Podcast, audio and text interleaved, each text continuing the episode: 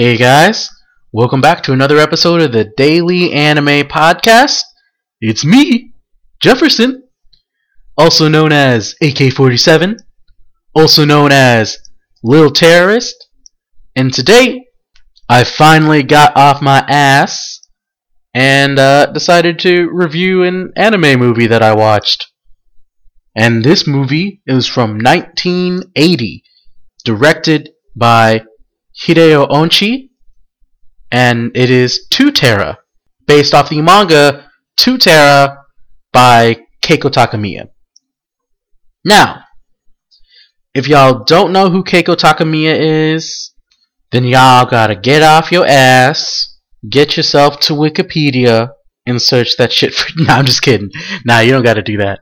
Um, yeah, Keiko Takemiya is a really important mangaka she was pretty important to the development of shojo and shonen ai.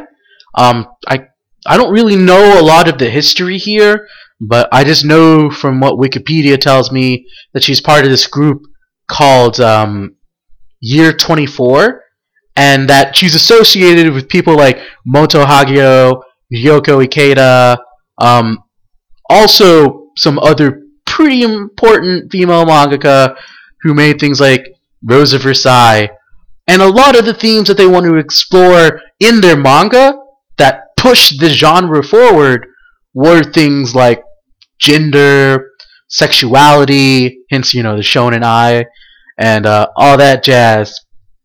And like, I think something that I haven't really seen too much in people talking about this group was that it's like this was also the 70s the 70s were pretty wild. You had like all kinds of like revolutionary movements and revolutions around the world. The Black Panthers, the Black Liberation Army, the American Indian movement, etc., etc. And you can see this, and you can see like some of the stress and some of the energy in this in manga. And I would say that, and this is, I suppose, I said I wouldn't want to want to talk too much about why I love To Terra, but like I I love To Terra precisely because I can feel that energy of like the revolutionary zeitgeist. But that aside, yeah, To Terra, pretty important. A lot of like amazing ideas, and it's functionally how I would say it. Gundam without any of the robot battles. Like, like, like that's that's what it is, and it's great. I love it so much. So, I guess for the movie itself, I don't want to. Let's let's just try and isolate everything that I said, and even though I can't completely look away, it's there. Okay, just know that it's there and let's just look at the movie that I just sat down and watched for almost two hours. Okay, it's a little under two hours at 115 minutes, and it's a fairly not not exactly faithful adaptation, but it's a, it's an like pretty close to the original. Um, there were a couple of changes to characters and relationships, but I don't think that the film fails because of the changes that it made. But you know, I've probably gotten a little bit ahead of myself in wanting to already like dig into criticism. Um, the premise to Two Terra is that it's set in a world where humanity has decided that we need to leave Earth because we've destroyed it and while we're in space exploring other planets, developing colonies, and yada yada yada, that humanity must reform itself.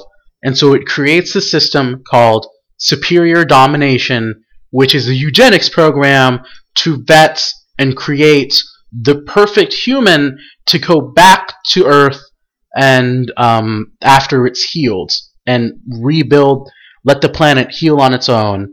So basically, what Char was telling everyone in Zeta Gundam to do, and in general, is to leave Earth so that the Earth can heal. But uh, yes, part of this eugenics program, they're trying to screen out people who are deviants to the system. These people are the Mu. That is, in Gundam terms, we would call them new types. Space psychics who can like talk to each other via telepathy and like have telekinesis and can fly around and get all kinds of powerful powers and can do all these cool psychic attacks. Alright? And our protagonist, Jomy Marcus Shin, is just a normal boy who is just about to basically uh, go through the uh, life cycle, right? He's 14 and he's gonna get sent through like this adult examination thing, be torn away from his parents, have his memory stripped of him, and he says, "You know what? That that kind of that kind of grinds my gears. I'm not okay with that." So he already shows signs of deviance because he kind of wants to be like a kid forever, and uh, yeah, he gets outed out, and they find out the government figures out that oh, okay, probably gonna become one of these Mew super new types, and uh, we gotta kill him, right? And so the other Mew, Soldier Blue, um, like come in, and then they rescue him, and then it's just about him becoming the future leader of the Mew, and the story just kind of goes on from there. I've spoiled it a little bit, but I mean that's like the first that's the introduction and that's the premise of the series. What I think the film fails is that it's kind of poorly paced um and not particularly well directed at certain parts of the film. Like there's like this whole middle portion when they're telling like the middle of the story in the manga, um, and they're going back between different times in different scenes. Like they're telling the story of um, people at a school, and that's three years, and then they'll just cut back to another scene where they're dealing with a whole other story, like in the past, that's in continuing with another part of the story, and because there was no clear guidance on where each of these stories were located in time, I got confused. And I don't think that I can just excuse this with like a, oh, it's thematic because um, the Mew, because they're meant to be this sort of ageless monsters who don't age, and that is an aspect of like some like super psychic space noids um that they just don't age because I, I they don't really explain it too well. They just don't age. All right. um, but like still, it's like that whole portion of the movie I just felt was really sloppy and kind of jarring. And I think that's really telling of the rest of the movie in how it's paced and how it's edited. It's that it doesn't really seem to flow together as well, and it doesn't really seem to carry through on a lot of ideas. And I think like the weakest portion of this movie that's not I guess the second weakest portion of this movie might actually be some of the music. I don't remember the last time I've said, "Oh yeah, the music was really weak in this." It, it's I think it's been a while. I, I don't think I've actually ever said that. Like a movie or show had like lame ass music in terms of anime because I normally kind of it's either pretty good or pretty doesn't even matter. But there are like two songs that appear uh, in this movie. There's like one in the middle, some about Blue Horizons, and then there's the ending theme song, It's just like "Love is Everything," yada yada yada. And like I think the ending theme probably pissed me off more than anything because to end on this shit about love and a movie that brings up some pretty complicated and interesting themes that involve the question of what does it mean to be human? Um, there, there being more than one ways of being human in the world, the fucked up nature of saying that this is the perfect human, um, the assertion that it is right to rebel, uh, alienation, social alienation, child rearing. I think all of these are pretty interesting ideas that appear in the movie, get developed as the movie goes on, but to end with a song about love just kind of made me mad, right? Like, this is a movie and like this franchise in general, I think like the movie, this movie and the manga more so than the TV show, just sort forward this rebellious spirit that is just like, yes, this is what I want. I want to see rebellion. I like this, and like it was like the ending song just being about like caring about each other is stupid. Like don't don't give me this. Um yeah. Okay. And I guess like the other thing, other than like the pacing feeling kind of rushed, the writing feeling pretty off, like it kind of sums up for me is like I don't know if I've really been satisfied by the ending to any iteration. Well, I suppose like the most satisfied I was was of the manga's iteration, but I just felt like the ending in this movie just felt kind of weird because there was this assertion at the end of like freedom from the machine, the rage against the machine, and the quest for a new humanity. And like it's just kind of rushed. Like it's not really explained like why things are exploding. Um, it's just kind of I think if you know the story, just kind of thrown in there. Like I think you can sit back and think, why did everything exploded when um the machine got exploded? It's like there was another machine. Um, the, the why didn't that one work? It's like okay, all right, this doesn't make any sense. It was explained in the manga, but it wasn't explained here. Um, it was explained, I think, in the TV show. It wasn't explained in the movie. Like, hmm, what is going on? And like, there's another element that wasn't particularly well explained. It's just like, like why, like, I, I'm not even gonna go there. I'm not even gonna go there because it's kind of, it's kind of spoilers.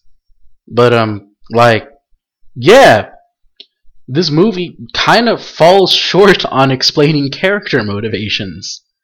Um, and like this isn't supposed to be like some sort of artsy, super deep film. This is a mainstream animated film about like a popular franchise, or I guess it sort of became a franchise when this movie came out. And like, I don't expect this from this. Like, make a movie, um, motivate things. Um, things are just kind of happening. And this isn't one of those movies where I expect things to just happen because it is plot driven. Yeah. So, to get on over to where I think this movie is kind of enjoyable. One, they're using Gundam sound effects which can and I guess can work against it. For me, that's mostly a positive thing because when I hear like the Gundam sounds, I'm just like, is he Amuro? Does did he just become like Amuro? But what is going on? This is amazing. But I guess it could be negative because it's just like, Toei, what are you doing? Get some new sounds. I heard this in Gundam Unicorn. I heard this in 0079 what is this doing in this movie? Which just kind of shows the age of the movie.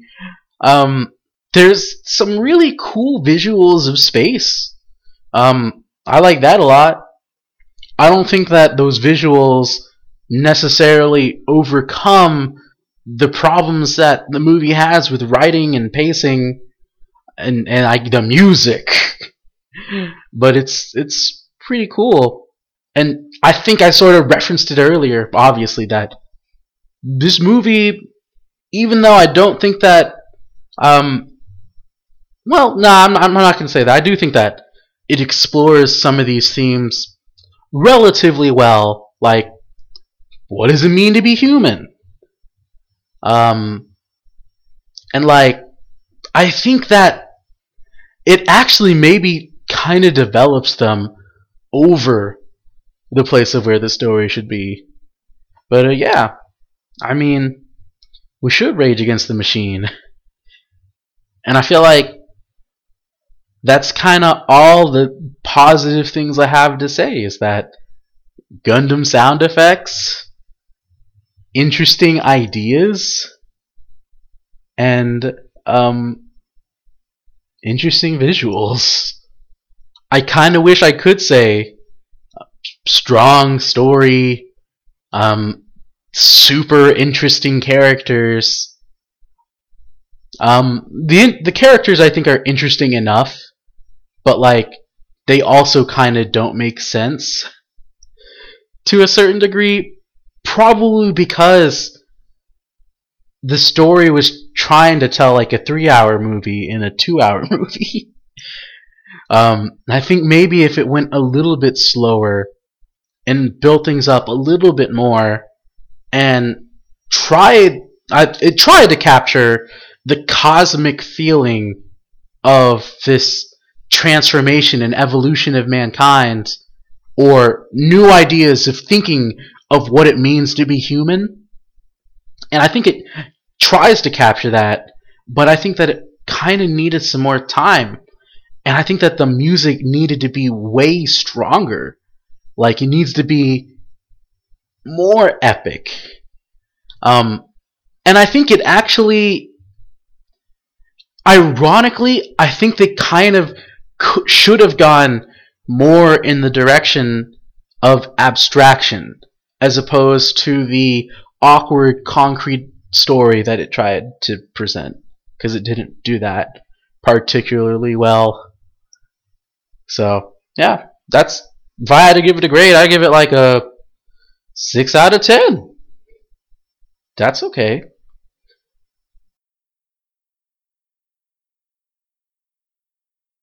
I don't know how available on DVD it is. If you have Hulu Plus, it's on there. I don't know if it's on Netflix or anything. Um, that's how I watched it. Is because I got the Hulu Plus, which you might be wondering why I have Hulu Plus. Two words. Anyways, Criterion Collection. Another episode of the Daily Anime Podcast. I'm signing out. Have a nice day.